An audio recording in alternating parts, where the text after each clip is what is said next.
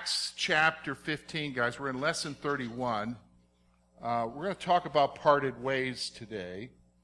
We just, at the beginning part, verses 1 through 29, talked about the first church council in Jerusalem that discussed uh, the issue of what is required of a Gentile in, with salvation. And that was a big controversy. And and I think it's very interesting as we go through the history of Acts, we're not just seeing victories and the things that the Spirit is doing. We just don't see victories in the book of Acts. We also see problems.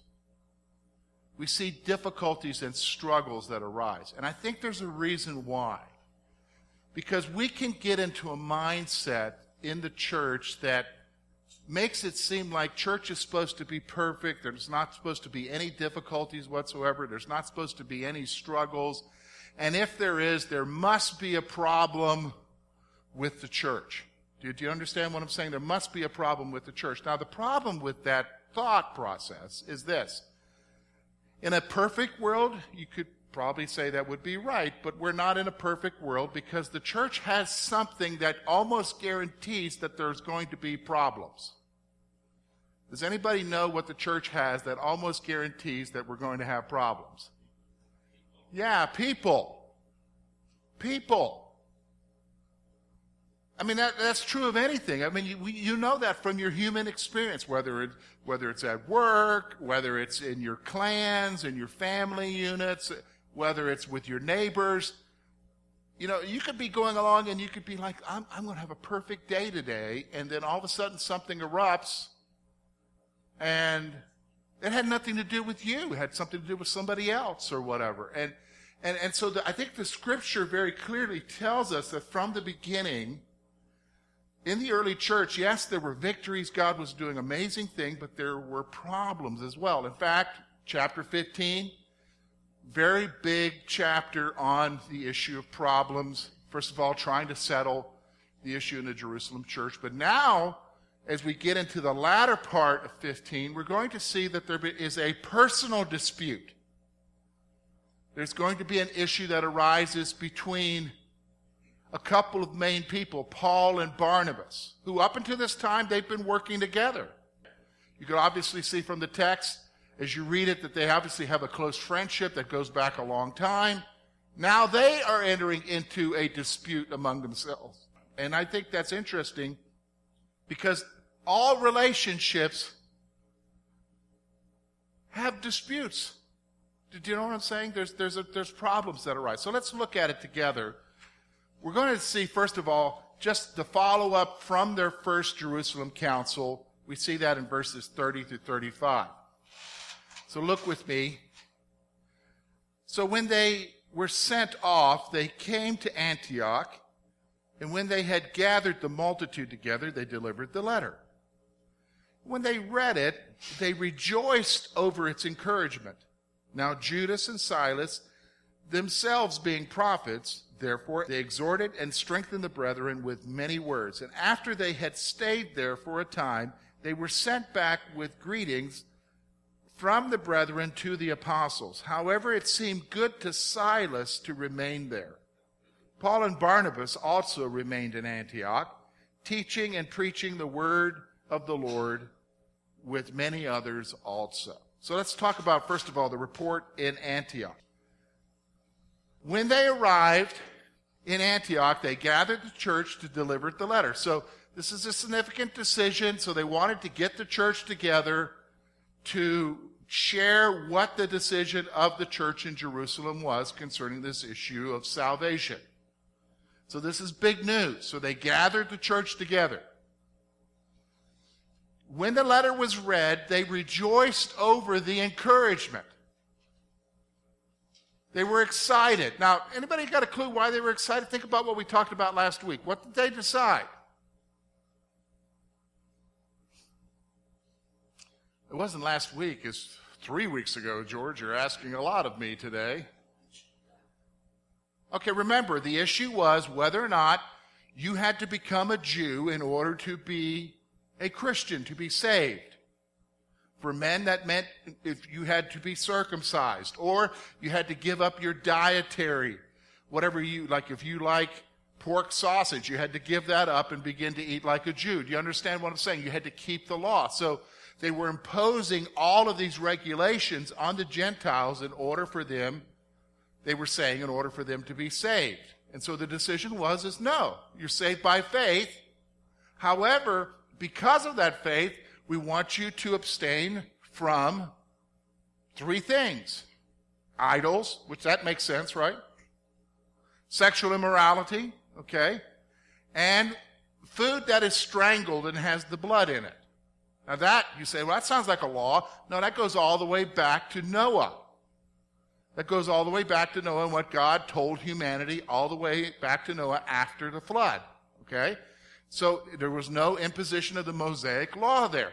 So they reacted by being excited about that. Why do you think? Freedom. Because here you are, you put your faith in Jesus Christ, you're trusting in Him, and along comes some visiting preacher who hangs out and he starts telling you, well, you're not saved. You're not saved because you're not circumcised. You're not saved because you're eating that pepperoni on that pizza today. You know what I'm saying? You're not saved. And, and so you begin to wonder, well, maybe I'm not saved. And, you, and it, it's causing turmoil in your life. Now you've heard the decision that those guys are wrong. They weren't even sent by the church in Jerusalem.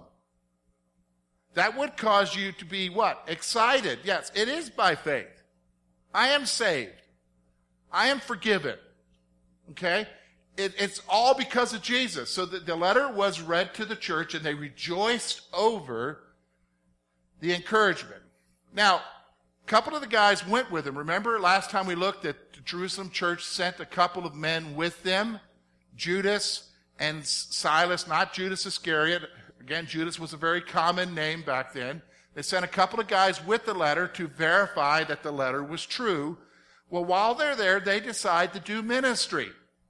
So as the report was given, Judas and Silas exercised their gifts as prophets. I think this is an encouraging thing for you and I.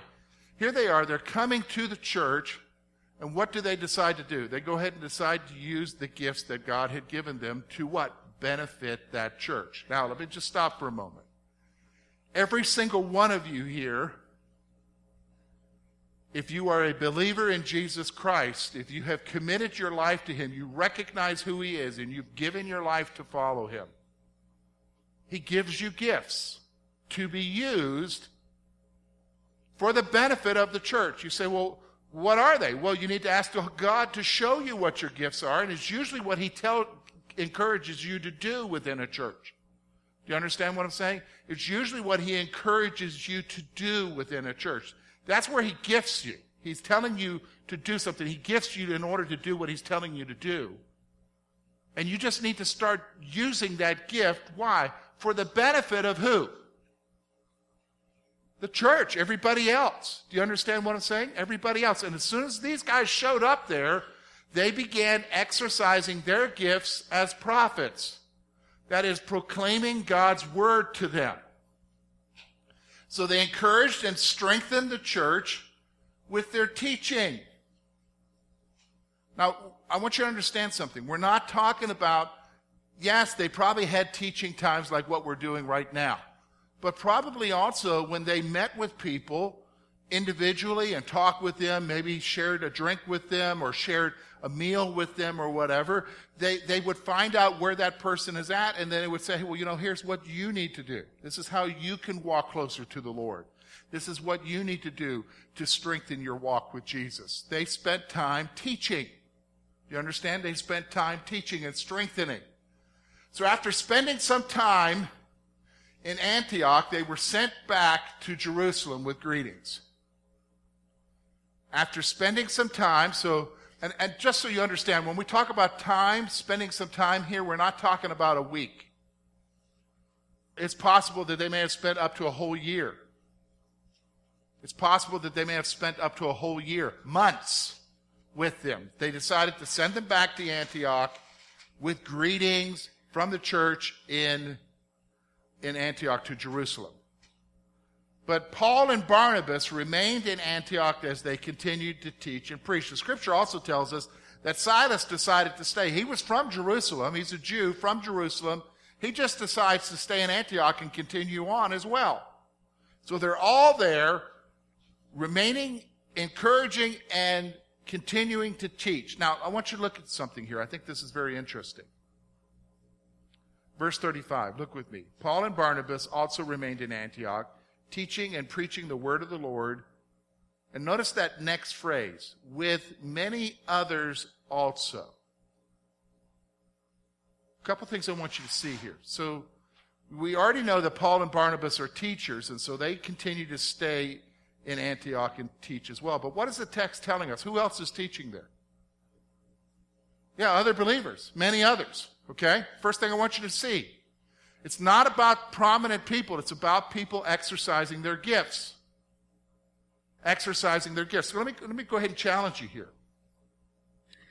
The difficulty with our type of church, can I tell you what the difficulty with our type of church is? It's very real, okay? The difficulty with our type of church is this we, we usually have one primary teacher. We might have some others. In our church, we don't just have one, I, I, guess I am the primary teacher, but we have elders who teach as well, okay? We have one primary teacher, and then we kind of think that the rest of everybody else, that's not where we're at. We're not, we're not, we're not there. That's not my gift. We, we got the one guy, all right? That's the problem with our type of church. Our type of church doesn't provide an atmosphere for others to exercise their gifts because I'm not going to sit here and say to you that only three or four men in the church have it together as far as teaching. Because that's not how the Spirit works. The Spirit actually works in the lives of others to exercise that gift. Do you understand what I'm saying? And what we see here in this passage is, is there they are as a church. Yeah, you got Paul and Barnabas teaching, but you also have, it says there, notice the word, I think is many and what does many mean? Last time you looked in it, what is it? A lot. Okay? There were people teaching. So what's my challenge to you? My challenge to you is this. If God's planted a desire in your heart to teach, you need to pursue that. How? Go through the process. Talk to the elders. Look for an opportunity. What usually happens? Maybe you're given an opportunity to lead a Bible study. Do you, do you understand what I'm saying? We have needs in the back with children. If you re- meet those requirements, you start there. Do, do, you understand what I'm saying? So there, there are different ways. So there's a need for teaching, for teachers. Here's the other thing I want you to understand. They taught. See, we can get distracted from what our purposes at church are, and, and re, but we've always got to see that primary to the church is that every one of us needs to be continually taught. Why? So that we can be strengthened and encouraged. Strengthened and encouraged. Why? Because we forget. Hey, do you think it's easy to forget that God loves you? You think it's easy? If you're not sure, let me just kind of help you. When's the last time you went through a, through a difficulty and a struggle and you didn't understand why it was going on and you questioned whether or not God loved you, right? Did you understand what I'm saying? You and I have a need to be continually reminded. See, this is the thing about teaching in a church. What we teach in church should not be something new and fantastic and the next greatest, biggest thing in Christianity. First of all, there isn't anything like that. It's continually coming to you and reminding you over and over and over again the same truths. Why? So that you're grounded in the truth, so that you are strengthened and live your life no matter what happens around you. That's the bottom line. We see that here. Okay? We see that here. So they remained in Antioch and continued to preach and teach. Now let's look with, look now, we're going to look at verses 36 to 41 and we're going to see the dispute that happens among the brothers particularly Paul and Barnabas. Okay? Look, look with me, verse 36.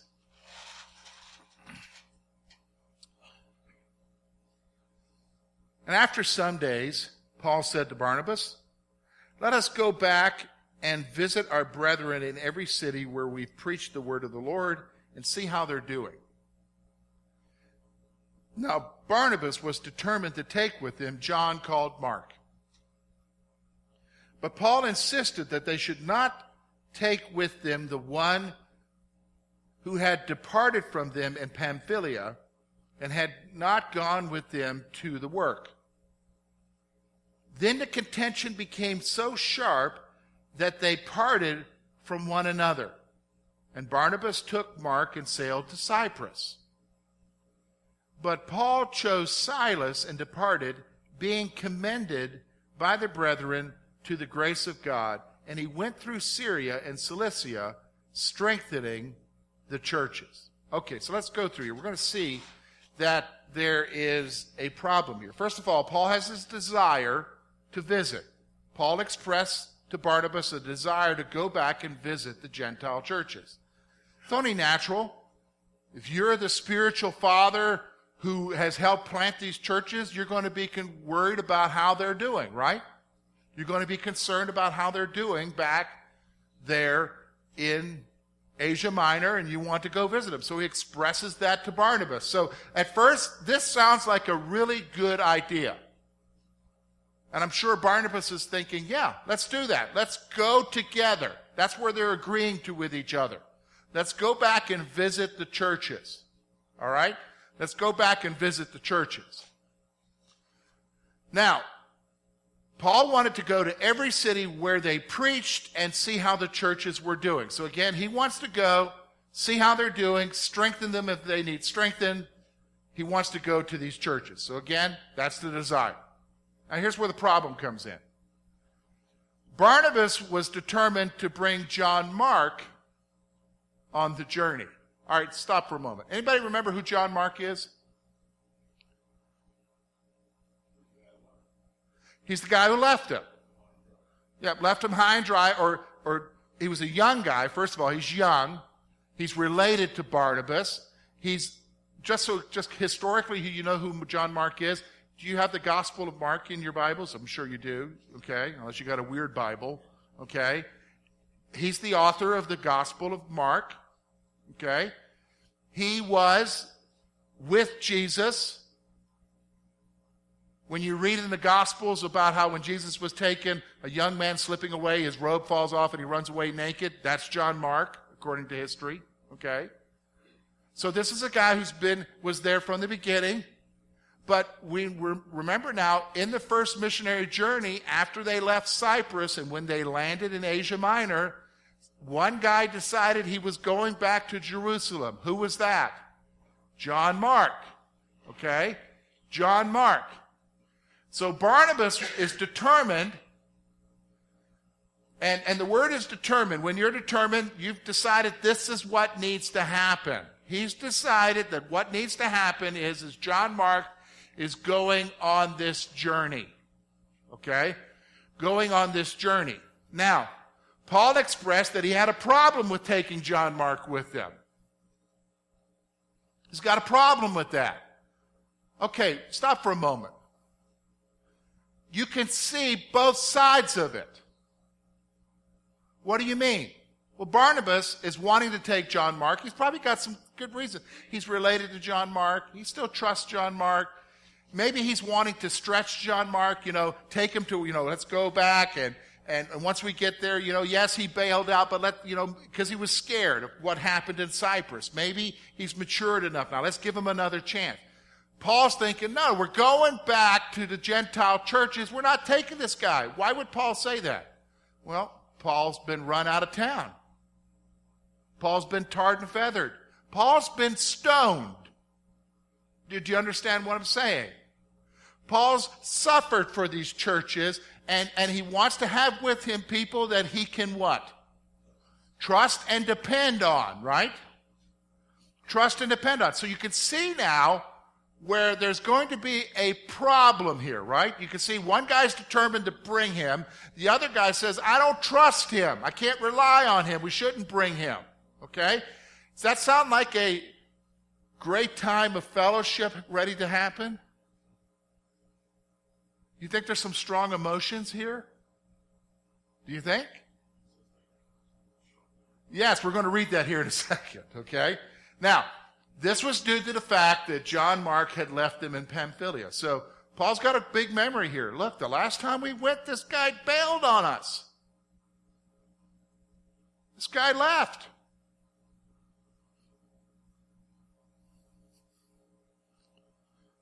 And think about it. He even took some of our money to pay for the journey back. Think about that. They probably went with some resources. Those resources would have to be, some of those resources would have to be used to send John Mark back to where? Jerusalem. Do you think, do you, know what I'm saying? I mean, even in their time, I'm sure a cruise would cost a little bit, right? Do you know what I'm saying? Now, the issue concerning bringing John Mark resulted in this dispute between Barnabas and Paul. It resulted in a dispute. Now, here's, here's, here's how intense it was. You ever have a, you recognize that there are different levels of disputes, right? You know what I'm saying? There are different levels of disputes. There, there's the minor level, like, okay, we disagree. And then there's the, there's the level where it becomes really intense. Okay? Sharp is what it's called. In fact, when you look at this passage here, look with me at verse 39. Look at what it says there. Then the contention became so sharp. You think that was intense? Yeah, it got to be pretty hard here, pretty heated. All right? Pretty heated. And because of the dispute, Barnabas and Paul parted ways. They decided to go in different directions. Different directions. so if you look at verse 39, Barnabas took John Mark as he went to visit the church in Cyprus. So he took John Mark to visit the church in Cyprus. Paul and Silas, now Paul takes Silas, chose Silas to accompany him on the trip to visit the Gentile churches. So he chose Silas to accompany him to visit the Gentile churches in Asia Minor. Now, let me just stop for a moment. Remember, they both had a desire to go back and strengthen the churches, see how the churches were doing, and strengthen them. Remember, they both had that same desire. Now, they had an argument concerning how to do that, and with, in particular, who to bring with them, right? Could they agree? No. So they parted ways. So, in parting ways, though, I think it's interesting that you see that they both do what they desired to do. What do you mean? If you remember on the first missionary journey, when they left Antioch, where was the first place they went to? You need to? Let me help you. Let me go back. Let me, if you got your Bible, because you're like, I don't know, George. All right, let's go back for a second. Go all the way back to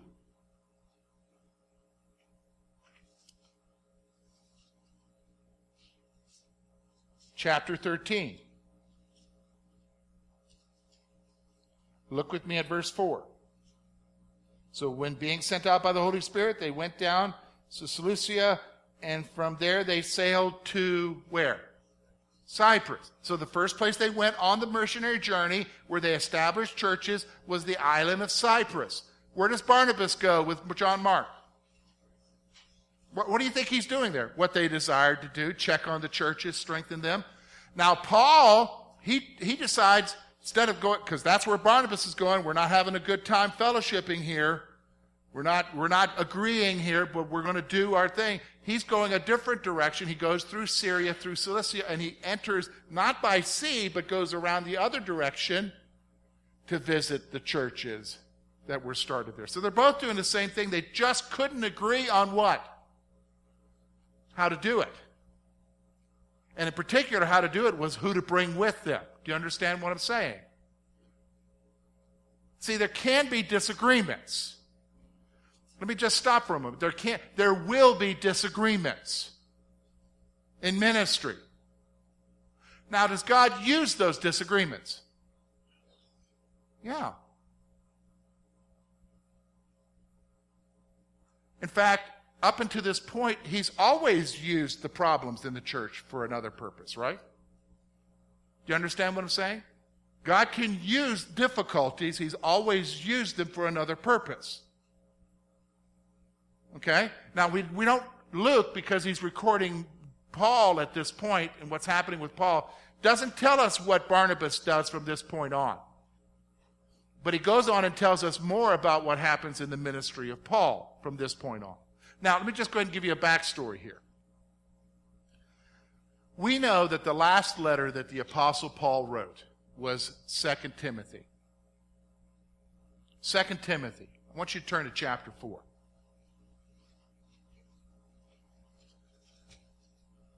Second Timothy chapter 4.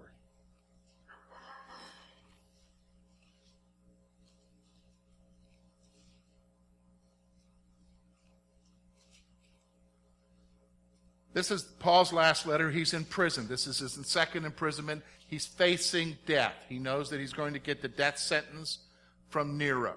Okay? He knows that he's going to die. I want you to look at verse 11. Here are the words of a man who is in rotting in jail, waiting to die.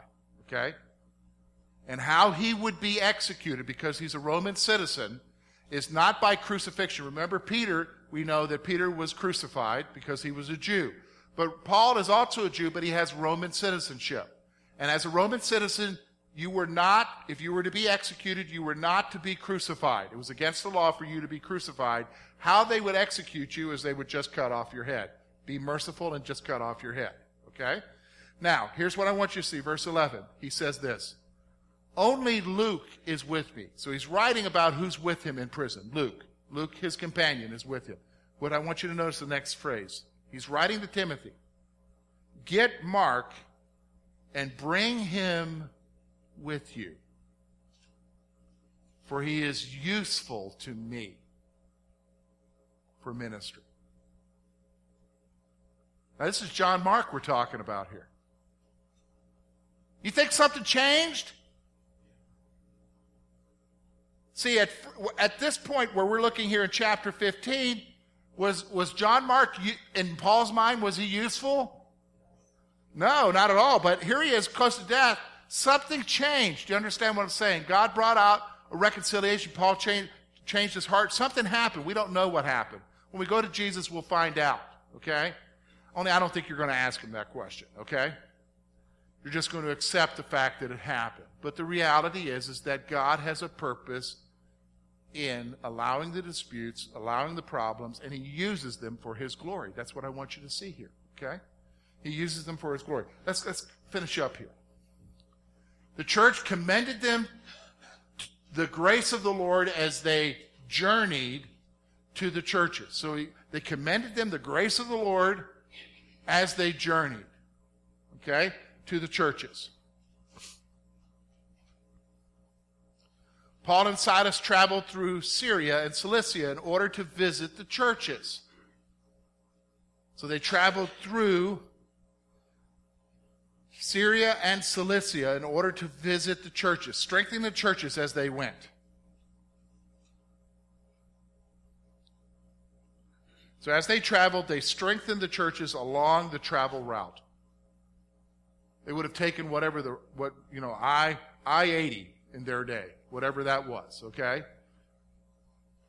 Probably wasn't I, it was probably Roman, you know. Roman Route 60, you know what I'm saying? So just going through, and they strengthen the churches all along the way.